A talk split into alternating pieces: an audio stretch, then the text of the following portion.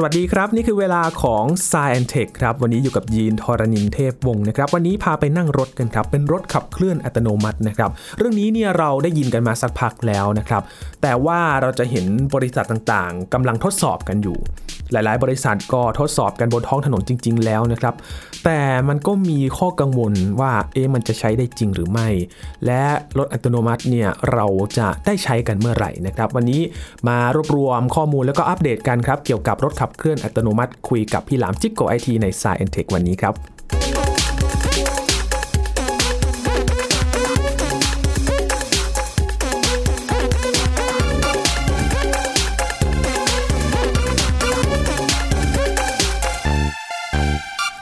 ที่เราหยิบยกเรื่องนี้กันมาพูดคุยกันนะครับ มีข่าวที่จีนครับ บริษัทไปตู้เปิดตัวโรบคาอัตโนมัติแบบเต็มรูปแบบเลย อ่านใจผู้ใช้ได้ด้วย แล้วก็ไม่มีพวงมาลัยด้วยนะครับ เอ๊ะ รถแบบไม่มีพวงมาลัยเนี่ยจะเป็นยังไงกันนะครับ แล้วก็เปิดตัวนี่สร้างความฮือฮาอย่างมากเลยนะครับ วันนี้จะมาเล่าเรื่องนี้รวมถึงที่ไปที่มาของรถขับเคลื่อนอัตโนมัตินะครับ จะคุยกันกับพี่หลามที่รักบุญปรีชา หรือว่าพี่หลามจิกโกไอที สวัสดีครับ พี่หลามครับ วัสดีครับคุณยีน สวัสดีครับคุณผู้ฟังครับ ย้อนไปเมื่อช่วงวันที่ 24 สิงหาคมครับพี่หลามที่งานครับไปตู้ World 2021 นะครับ หรือว่าภาษาอังกฤษอ่านว่า Baidu นะครับครับ เขาเปิดตัวรถเป็น robocar ครับ คือเขาบอกว่าครับเป็นรถขับเคลื่อนอัตโนมัติแบบ L5 ด้วย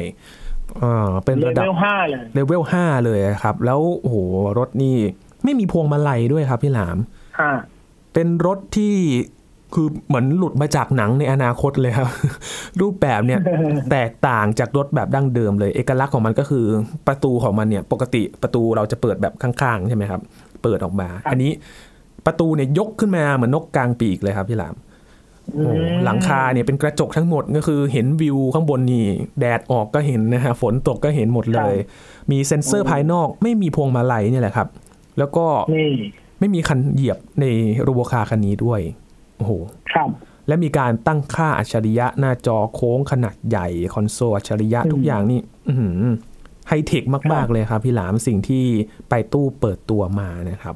ครับ วันนี้เราจะมาคุยกันอย่างแรกเลยครับพี่หลาม L5 เอ๊ะ L5 แสดงว่าต้องมี L1 2 3 4 ใช่ไหมครับพี่หลาม มีตั้งแต่ L ศูนย์จนถึง L ห้าอ่าครับผมครับ L0 นี่คือแมนนวลเลยใช่ไหมครับ L ศูนย์คือรถยนต์ที่เราขับกันอยู่ทุกวันนี้ครับอ่า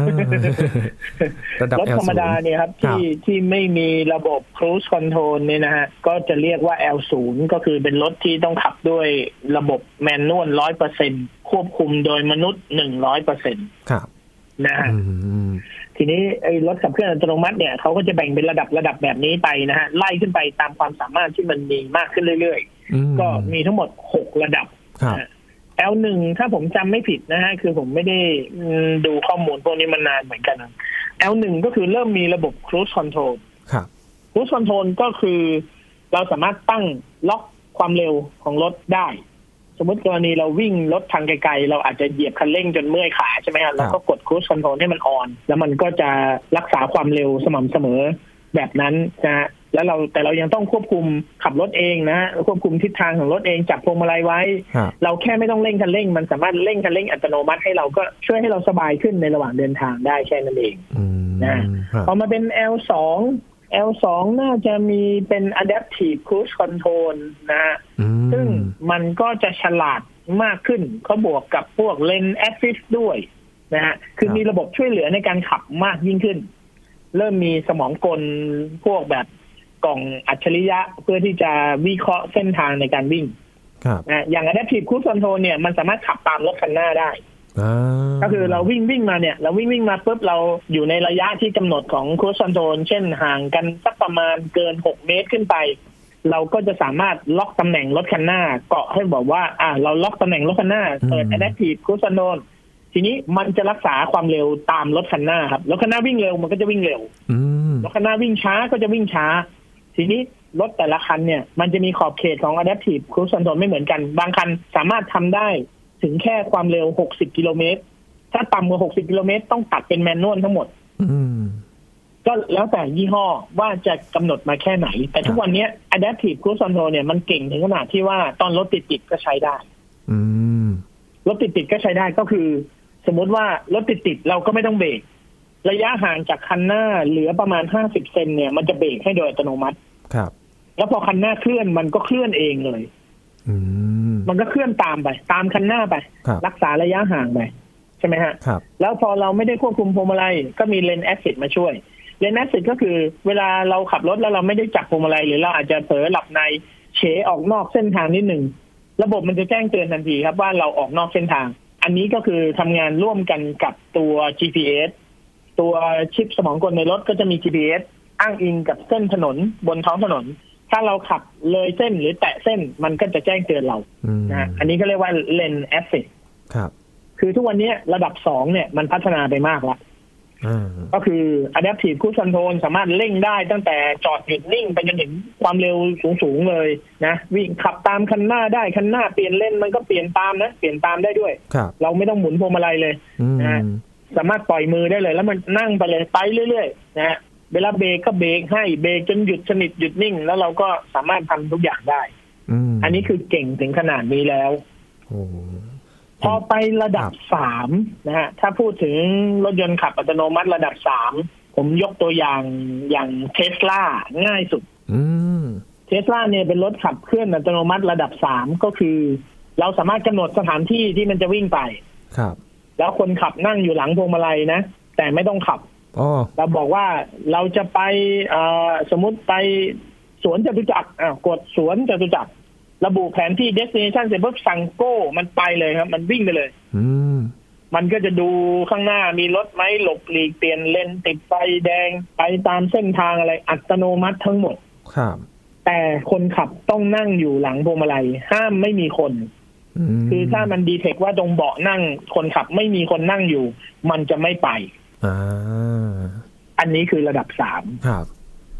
แต่มันก็ถือว่ามันอัตโนมัติในระดับหนึ่งแล้วเนาะอืม แบบไม่ต้องขับนั่งอยู่ ขอแค่นั่งอยู่ตรงคนขับ ใช่ใช่ ระดับสี่นี่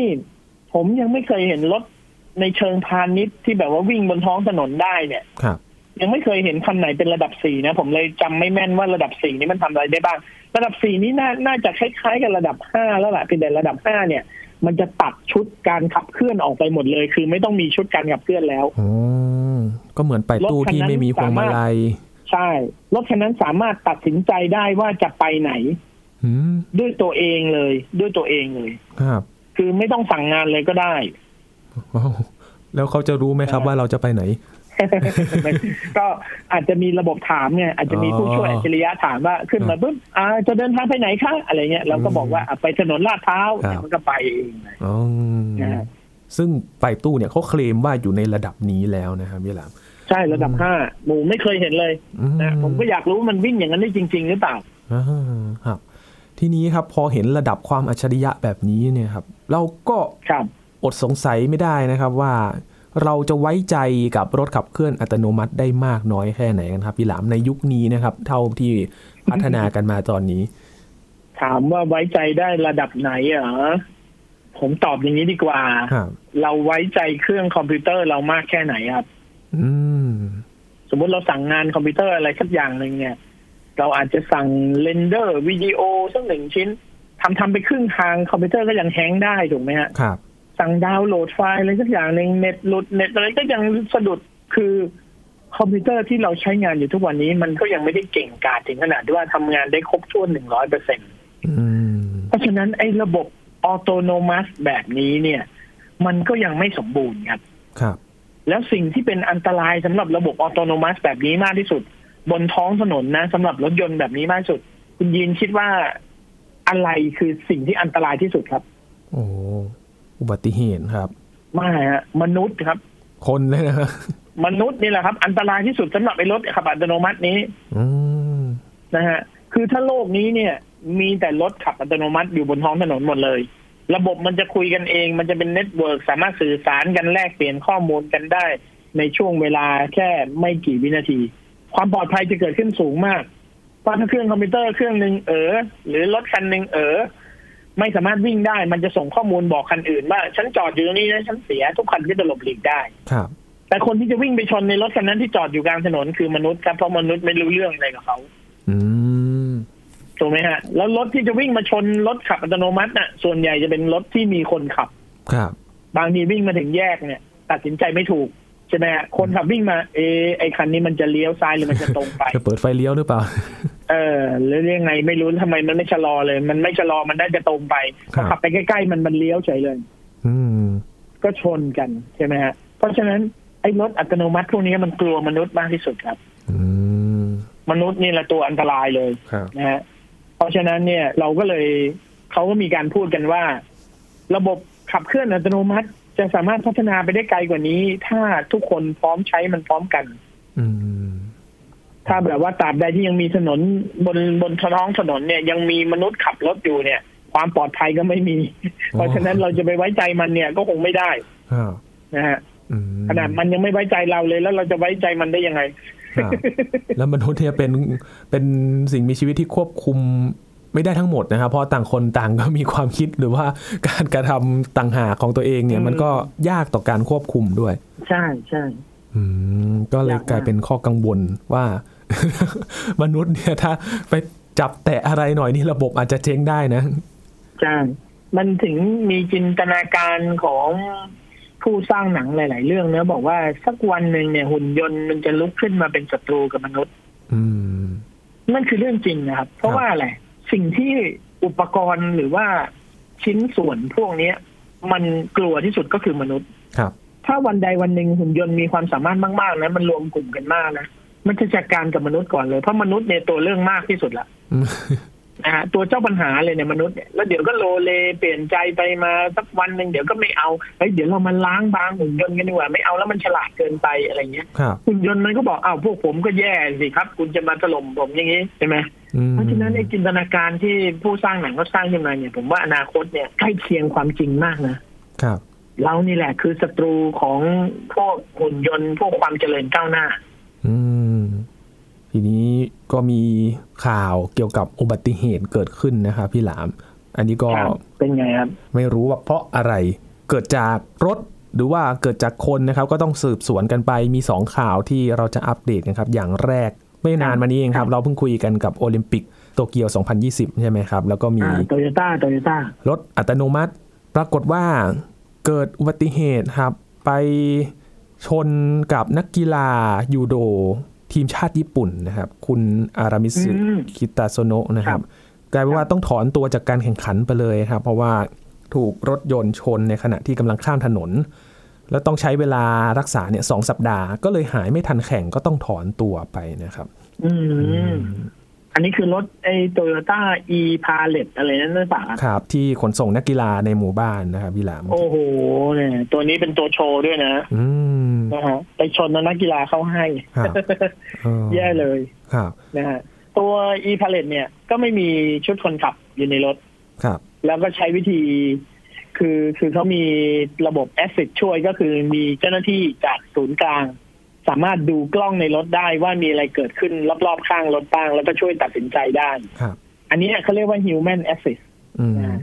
ระบบนี้น่าจะถือเป็นระระดับสี่หรือระดับห้าได้เช่นกันนะครับ ทีนี้อุบัติเหตุที่เกิดขึ้นต้องไปดูนะ ผมว่า อย่างที่ผมบอกคุณยีนไงว่า สิ่งที่จะทำให้อุปกรณ์พวกนี้มีปัญหามากที่สุดก็คือมนุษย์ อืม บางทีเราเห็นข่าวเนี่ยเราก็บอกว่าเห็นไหมไอ้พวกรถขับอัตโนมัติพวกนี้มันยังไม่แน่นอนมันยังทำงานไม่เสถียรร้อยเปอร์เซ็นวิ่งวิ่งไปเซ็นเซอร์มันอาจจะเสีย มันอาจจะวิ่งไปชนคนได้ คือถ้าพูดมุมนั้นก็ถูกต้องมันมีความเป็นไปได้ครับ แต่ถ้าเราเห็นภาพเหตุการณ์สมมติมีอาจจะมีกล้องวงจรปิดอยู่แล้วอยู่ในแถวนั้น ถ้าเราดูภาพแล้วเกมมันอาจจะเปลี่ยนเรื่องมันอาจจะพลิกได้ เช่น นักกีฬายูโดคนนั้นอาจจะยึกยักไงอืม เขาอาจจะคิดว่าเอ้ยรถคันนี้มันมีเซ็นเซอร์ เดี๋ยวมันก็ต้องหยุดใช่ไหมฮะเขาก็เลยเดินออกมาขวางมัน มันก็วิ่งมา พอเห็นมันวิ่งเข้ามาใกล้ๆเขาคิดว่ามันจะไม่หยุดเขาก็เลยหลบพอมันหลบเซ็นเซอร์มันก็บอกว่าทางโปร่งก็เร่งเครื่องพอเร่งเครื่องปุ๊บไอ้คันนี้ก็ยึกยักก็กระโดดกลับเอาไว้ดีนึงถ้ายึกยักแบบนี้เซ็นเซอร์มันตัดสินใจไม่ทันแน่นอนอืมต้องไปดูครับว่าต้นเหตุของการชนน่ะมันคืออะไร ต้องไปตีความหมายจากเรื่องนั้นก่อนว่า เออ เหตุการณ์จริง ๆ มันเกิดจากมนุษย์เราเนี่ยมันไปยักแย่ยักยันไปแบบโอ้โหไปล่อนะไปล่อเซนเซอร์เขาอะครับเดี๋ยวก็เข้าเดี๋ยวก็ออกตัดสินใจลังเลใช่ไหมฮะ คืออุปกรณ์ AI หรืออุปกรณ์อัจฉริยะเนี่ย มันไม่ลังเลนะอืมคุณยินครับ มันทำงานตรงไปตรงมา มีอะไรขวางมันหยุด ถ้าไม่มีอะไรในขวาง มันก็ไป ใช่ไหมฮะ มันก็ไม่คิดว่ามีอะไรที่คิดได้ว่า เดี๋ยวขวางเดี๋ยวไม่ขวางเดี๋ยวขวางเดี๋ยวไม่ขวางเอ้ยงั้นไม่ขวางดีกว่าสุดท้าย มันไม่มีอุปกรณ์ไหนในโลกที่มันคิดซับซ้อนได้แบบมนุษย์อะอืมมนุษย์มันลังเลเพราะอะไรมันซับซ้อนเนี่ยมันเก่งเกินอะ มันสามารถตัดสินใจเรื่องหนึ่งได้สองสามครั้งในเวลาเดียวกันน่ะครับไอ้ยไปดีไหมนะ ไม่ไปดีไหมนะไปดีกว่าไอ้สุดท้ายไปก็ได้อะไรอย่างเงี้ยแบบเสี้ยววินาทีสุดท้ายยังมีไปก็ได้อีกอ้าวโดนสิโดนชนอืมใช่ไหมครับโอ้ มันไม่เหมือนคนนี่ถ้าผมเห็นคนยึกยักจะข้ามถนน ผมเป็นมนุษย์ด้วยกัน ผมก็ตัดสินใจเลย อะคุณเชิญวู่วามเลย คุณจะไปไม่ไปก็ตามแต่ผมจอดอืมสิ้นเรื่องไปครับถูกไหมแต่หุ่นยนต์มันตัดสินใจแบบนั้นไม่ได้ เพราะมันคิดตามตรรกกะว่าครับถ้าคุณไม่ออกมา ผมก็ไป มันไม่มีเหตุผลอะไรที่ผมต้องไปเผื่อเหลือเผื่อขาดว่าคุณจะไปไหม มันไม่ใช่เหตุผลที่แท้จริงไงอืมเห็นไหมสุดท้ายมันวนกลับมา ปัญหามันอยู่ที่มนุษย์ปัญหาไม่ได้อยู่ที่คนที่อุปกรณ์ อืม ใช่ไหมฮะครับทางโตโยต้าเขาก็บอกมานะครับ ก็ออกมารับผิดชอบกับเหตุการณ์ที่เกิดขึ้นนะครับ แล้วก็ก็ต้องดูกันต่อไป แล้วก็ยอมรับว่ารถอัตโนมัติเนี่ยยังไม่พร้อมนักที่จะใช้บนท้องถนนโดยที่ไม่มีข้อผิดพลาดเอ่ออันนี้ก็น่ามองหลายปัจจัยนะครับว่าอะเอาไปใช้ร่วมกับรถปกติยังไม่ได้แน่นอนหรือเปล่าก็เลยยังไม่ได้ใช้เขาก็เลยบอกว่ายังไม่พร้อมนะ คิดง่าย ๆ นะคุณยิน มนุษย์เราเนี่ยเก่งกว่า AI พวกเนี้ยเป็นร้อยเท่าอะครับ เรายังมีความผิดพลาดอยู่เลยอะอืมถูกไหมฮะเรายังตัดสินใจผิดพลาด เรายังทำสิ่งที่ผิดในชีวิตแล้วเราก็ลุกขึ้นมาขอโทษ เราเคยเห็นเครื่องคอมพิวเตอร์ไหนที่มันแฮงก์แล้วมันลุกขึ้นมาพอมันรีสตาร์ทเสร็จมันกลับมามันบอกว่าขอโทษมีไหมอืม ไม่ได้เด็มันไม่ได้อะเราไม่มีข้อยกเว้นนั้นให้มันอะ ครับทั้งนั้นที่มันเก่งยังไม่เท่าเราด้วยซ้ำไปอะ เรายังมีความผิดพลาดเลยเรายังลุกขึ้นมาขอโทษเรายังแบบว่า เออโทษทีอะผมพลาดไปผมลังเลผมอะไรเงี้ยเพราะฉะนั้นถ้าเราจะไปคาดหวังว่าคอมพิวเตอร์ หรือระบบอัจฉริยะ มันจะต้องถูกต้องร้อยเปอร์เซ็นเชื่อถือได้ อันนี้เราก็คาดหวังเกินไป อืมครับนะผมอยากให้มองแบบนี้นะฮะเพราะฉะนั้นระบบขับอัตโนมัติในอนาคตเนี่ย ผมว่า เรายังไปถึงระดับห้าไม่ได้หรอก เรายังตัดชุดขับเคลื่อนออกไปไม่ได้หรอก แต่ทุกวันนี้นะแบบเทสลาที่ใช้อยู่เนี่ยระดับสามเนี่ย แค่เรานั่งอยู่หลังรถแล้วเราไม่ต้องขับเองเนี่ย ไม่ต้องมองทางตลอดเวลา แต่มีอะไรไม่ชอบมาปากล มีคันเบรกมีพวงมาลัยให้เราประคอง มีแป้นเบรกให้เราเหยียบ เราก็ตัดสินใจในเสี้ยววินาทีแทนมันได้ครับเราต้องอยู่กับระบบนี้ไปอีกสักระยะหนึ่งเลย จนกว่าทุกอย่างมันจะดีกว่านี้ อืม ใช่ไหมครับ ครับ ผมว่าเอาแค่ระดับสามนี่นะ แล้วใช้กันให้ได้เยอะๆก่อน แค่นี้มนุษย์ก็ดีขึ้นแล้วอืมใช่ไหมฮะครับ เวลาขับรถทางไกลๆเนี่ย ขอแค่เราได้หลับตาสักห้านาทีเนี่ยนะฮะหรือได้มองไปทางอื่น พักสายตาบ้างสักห้านาทีเราก็พักผ่อนเราก็ดีขึ้นมากแล้วอะอืมใช่ไหมฮะนี่มันถ้าเรามีระบบเนี้ยแล้วก็ขับเองไปขับเองไปเพื่อไม่ให้มันหลับครับ พอเราเมื่อยล้าจริง ๆ ไม่ไหวแล้วปวดเมื่อยล้าจริงๆขอพักสักห้านาทีก็กดขับอัตโนมัติ แล้วเราก็เออ ยืดเส้น ยืดสายมองไปทางอื่นบ้างดื่มน้ำก้มหน้าขยับร่างกายบ้าง แล้วเดี๋ยวแล้วก็มาขับต่อได้ แค่นี้ก็ทำให้สามารถเดินทางไกลๆโดยที่ไม่ต้องหยุดพักได้แล้ว ครับเนาะแค่นี้ก็ดีแล้วนะ ผมว่านะอืมอยากได้เร็วๆเหมือนกันนะครับ ก็รอการพัฒนาก่อนว่า ใช่ พร้อมที่จะเอามาตีตลาด แล้วก็ ใช้ได้กันอย่างแพร่หลายมากแค่ไหนนะครับ อันนี้ใช่ให้ข้อมูลอีกนิดนึงครับ เมื่อสักครู่เป็นกีฬาพาราลิมปิกนะครับ ที่เป็นการแข่งขันกีฬาของคนพิการที่กรุงโตเกียวครับ ก็เพิ่งครับครับจัดไปแต่ว่าก็ใช้หมู่บ้านนักกีฬาเหมือนกับโอลิมปิกเลยนะครับ ก็ใช้ต่อเนื่องกันมาครับที่ญี่ปุ่นครับครับพูดถึงอุบัติเหตุอีกเรื่องหนึ่งครับพี่หลามเทสลาเนี่ยแหละครับครับอันนี้ก็โอ้เป็นเรื่องใหญ่เลยครับ ที่รัฐบาลสหรัฐเห็เนี่ยนตรวจสอบกันเลย เห็นเพิ่งไปชนอะไรมา ชนมีผู้เสียชีวิตด้วยครับ ประเด็นนี้โอ้อืมคือถึงขั้นต้องตรวจสอบเพราะว่ามันมีรายงานว่ารถของเทสลาเนี่ยมีอุบัติเหตุเกิดขึ้นนี้เขารวมกันเลยนะครับ 11 ครั้งตั้งแต่ปี 2018 ที่อืมอาจจะเกี่ยวข้องกับระบบของรถมีผู้เสียชีวิต 1 รายบาดเจ็บ17 ราย กระทรวงคมนาคมสหรัฐก็เลยเปิดสอบสวนใหญ่เลยนะครับ เพื่อที่จะดูว่าเอะระบบออโต้พาย t ของเท s l a เนี่ยที่ มีชื่อว่า ADS Advanced Drivers Assistance System เนี่ยทำให้ผู้ขับขี่สามารถรักษาความเร็ว โดยที่ไม่ต้องแตะคันเร่ง แล้วก็ช่วยให้รถแล่นอยู่ตรงกลางเลนของตัวเอง โดยอัตโนมัติเนี่ยแต่ที่ผู้ขับขี่ยังต้องตื่นตัวตลอดเวลา เพื่อตอบสนองสิ่งกีดขวาง หรือว่ามีเหตุฉุกเฉินนะครับแต่ว่ามันก็มีอุบัติเหตุเกิดขึ้นก็เลยต้องสอบสวนกันไปครับพี่หลามครับ มันก็ยังต้องพัฒนากันต่อใช่ไหมครับพี่หลามถ้าดูอย่างนี้เนี่ยมันมีอุบัติเหตุเกิดขึ้นอยู่ หรือว่า อาจจะต้องอย่างที่พี่หลามบอกว่าต้องมีการใช้ให้มากขึ้นหรือเปล่าถึงจะต้องเอามาใช้บนท้องถนนได้ ใช่ มันมันต้องพร้อมใจกันใช้อะ มันใช้กันอยู่แค่หน่วยงานเดียวฝ่ายเดียวเลยมันก็มันจะไม่เวิร์กอะนะอืมผมว่ากฎหมายระหว่างประเทศกฎหมายจราจร กฎหมายทางหลวงอะไรเงี้ยมันก็ต้องพร้อมใจกัน มันต้องพัฒนาไปควบคู่กัน ครับนะฮะอย่างในอนาคตเนี่ย ผมมองความเป็นไปได้ว่า รถอัตโนมัติเราจะมาใช้ตรงไหน เรามาใช้เรื่องของการขนส่งก่อนไหมรถยนต์นั่งส่วนบุคคลเนี่ย ให้ตันไว้ที่ระดับสามเพื่อความปลอดภัยของคนที่อาศัยโดยสารอยู่บนรถ แต่รถที่เป็นรถขนส่งนะอย่างเช่นรถขนส่งข้ามจังหวัดอะไรเงี้ย เป็นรถบรรทุกรถพวกนี้เนี่ย ระดับห้าไปเลย แต่ว่าในการใช้งานเนี่ย ประเทศนั้นต้องมีการกั้นเลนเป็นเลนสำหรับขนส่งโดยเฉพาะ เป็นเลนที่รถอัตโนมัติเท่านั้นถึงจะมาวิ่งได้ ใช่ไหมครับครับ แล้วก็ปล่อยให้รถพวกนี้เข้าไปวิ่งนะแล้วก็เอาระบบเซ็นเซอร์มาช่วยเหลือให้อ่าติดตั้งเข้าไป แล้วก็ไม่ให้คนเข้าไปวิ่งเลย เนี่ยผมว่าอย่างเนี้ยเป็นไปได้ในอนาคตครับ มันควรจะเป็นอย่างนี้ก่อน เพื่อที่ว่าอะไร เพื่อให้มันมาเป็นประโยชน์กับสิ่งที่มนุษย์จะได้รับก่อน เช่น เราก็มีระบบขนส่งที่สามารถวิ่งส่งไกลๆได้ โดยที่ไม่ต้องใช้คนขับลดปัญหาเรื่องอุบัติเหตุจากความอ่อนแอของคนขับ ส่งขับรถเป็นระยะทางไกลๆสองสามพันกิโลได้รวดเดียวนะเติมน้ำมันเติมเชื้อเพลิง ไม่ต้องหยุดพักอะไรเงี้ย สามารถไปได้นะฮะออกแบบให้มันวิ่งเที่ยวเดียวได้ ระบบขนส่งมันก็จะมีคุณภาพมากยิ่งขึ้นกำหนดเวลาได้อย่างแน่นอน ใช่ไหมฮะครับแล้วรถพวกนี้ถ้ามันวิ่งอยู่ในเลนของมันเนี่ย ผมว่าโอกาสผิดพลาดก็น้อยใช่ไหมฮะไม่มีใครมาตัดหน้า ไม่มีใครมาลังเลใส่มัน มันก็วิ่งตามกันไป วิ่งกันไปเรียงกันเป็นล็อกๆไปอ่า ครับคันนี้ก็ต่อตูดคันนี้พอมันครู e คอนโทรลมันจับกันได้ มันก็วิ่งตามกันไป คันหน้าเบรกมันคันหลังมันก็เบรกมันตัดสินใจได้ในเสี้ยววินาทีอยู่แล้วครับครับมันไม่มีผิดพลาดอยู่แล้วเรื่องพวกนี้เบรกก็เบรกกันทั้งคณะ ไฟแดงก็พร้อมใจกันออก อืมเอาแค่นี้นะ การจราจรก็มีประโยชน์มีดีขึ้นแล้วอืมแล้วก็ค่อยๆใส่เป็นฟีเจอร์ทีละนิดคุณยีนผมแนะนำอย่างนี้นะ สิ่งแรกที่ผมอยากให้ใส่ก่อนเลยนะ เพื่อลดปัญหารถติด คือจังหวะ ออกตัวของรถทุกคันสมมติเราวิ่งมาติดไฟแดงเนี่ยหนึ่งสองสามสี่ห้าหกเจ็ดแปดเก้าสิบสิบคันเรียงกันไปเนี่ย ถ้าสิบคันนี้นะพอไฟเขียวปุ๊บนะรถสิบคันนี้นะออกตัวพร้อมกันได้นะรถไม่ติดนะ คุณยีนอืมเพราะทุกวันนี้อะไรฮะ คันที่หนึ่งออกไป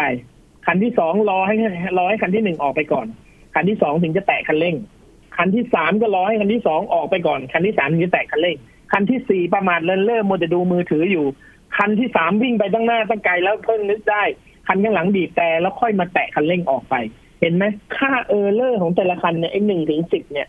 รวมๆกันแล้วเนี่ย มันทำให้ไอ้คันที่แปดคันที่เก้ามันไม่ได้ไปครับ ครับ ไฟแดงซะก่อน อืม แต่ถ้าทุกคนไม่มีค่า delay หรือไม่มีค่า error เลย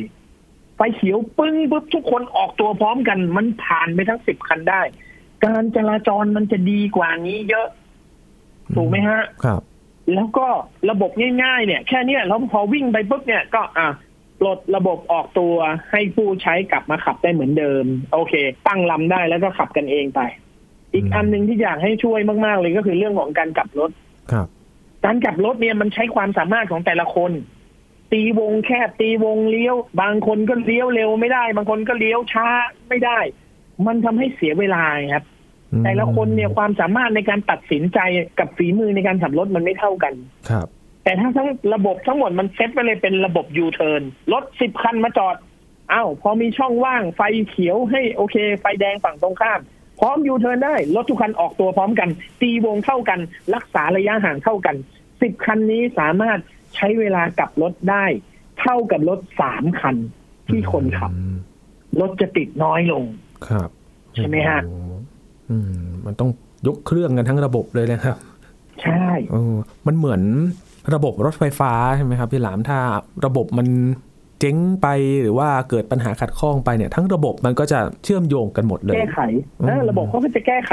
ใช่ไหมฮะครับรถคันนี้เสียอ้าวรถคันข้างหลังอยู่ก่อนอยู่ประจำสถานีก่อนอย่าเพิ่งออกมาม รอดูรถคันนี้ก่อนใช่ไหมครับหรือว่าอย่าวิ่งมาตรงจุดที่มันไม่สามารถดึงรถไปซ่อมได้ หรือมีทางเบี่ยงได้อะครับก็ต้องชะลอกันไว้อืใช่ไหมฮะรถขาดรถเติมอะเร่งความเร็วอะปริมาณผู้โดยสารเยอะอะเพิ่มจำนวนรถเข้าไปเร่งคันข้างหลังให้มันตามมาข้างหน้าเร็วหน่อย